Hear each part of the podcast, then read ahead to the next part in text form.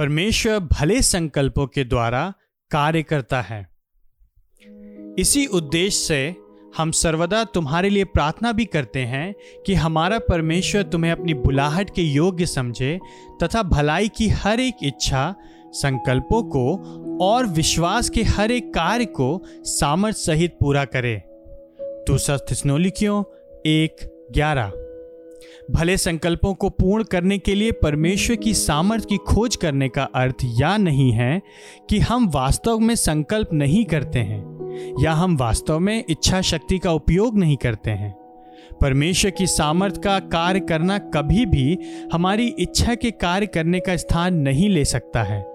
पवित्रीकरण में परमेश्वर की सामर्थ हमें कभी भी निष्क्रिय नहीं बनाती है। परमेश्वर की सामर्थ हमारी इच्छा के अधीन या उसके पीछे और उसके भीतर कार्य करती है, ना कि हमारी इच्छा के स्थान पर।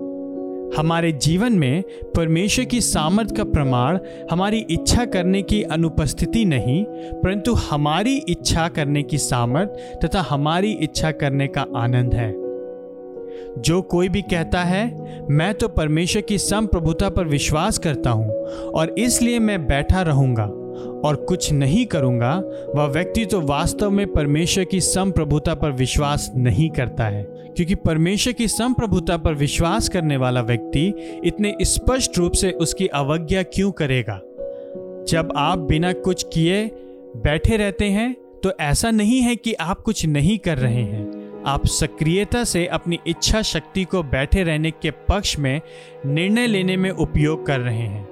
और यदि इसी रीति से आप अपने जीवन में पाप या प्रलोभन का सामना करते हैं तो यह स्पष्ट रूप से अवज्ञा है क्योंकि हमें कुशलता से लड़ने, पहला तिमिथिस एक अट्ठारह और शैतान का सामना करने, याकूब चार आठ और पवित्रता के खोजी बनने इब्राहिमियों बारह चौदह और शरीर के कार्यों को नष्ट करने रोमियो आठ तेरह की आज्ञा मिलती है।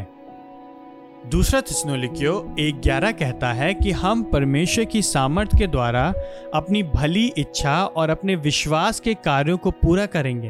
परंतु यह बात इच्छा और कार्य इन दोनों शब्दों के अर्थ को अमान्य नहीं ठहराता है। परमेश्वर की बुलाहट के योग्य चलने की पूरी प्रक्रिया का एक भाग यह भी है कि हम धार्मिकता का जीवन जीने का संकल्प लेने में अपनी इच्छा शक्ति का सक्रिय उपयोग करें।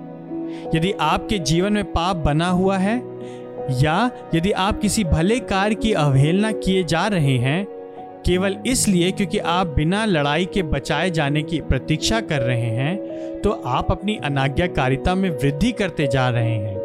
परमेश्वर कभी भी सामर्थ्य के साथ किसी अन्य ढंग से आपके द्वारा उस इच्छा शक्ति के उपयोग किए बिना आपकी इच्छा शक्ति में प्रकट नहीं होगा।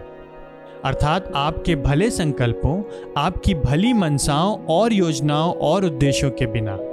इसलिए परमेश्वर की संप्रभुता पर विश्वास करने वाले लोगों को पवित्रता के संघर्ष में अपनी इच्छा शक्ति को उपयोग करने से भयभीत नहीं होना चाहिए। सक्रिय द्वार से भीतर जाने का यत्न करो, क्योंकि मैं तुमसे कहता हूँ कि बहुत से हैं जो प्रवेश करने का यत्न तो करेंगे, पर सफल ना होंगे।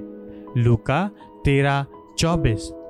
केवल इस विश्वास में यत्न करें कि आपके यत्न करने में और आपके यत्न करने के माध्यम से परमेश्वर अपनी सुइच्छा को प्रोत्साहित करने और पूरा करने के लिए सक्रिय है। फिलिपियो दो तेरह।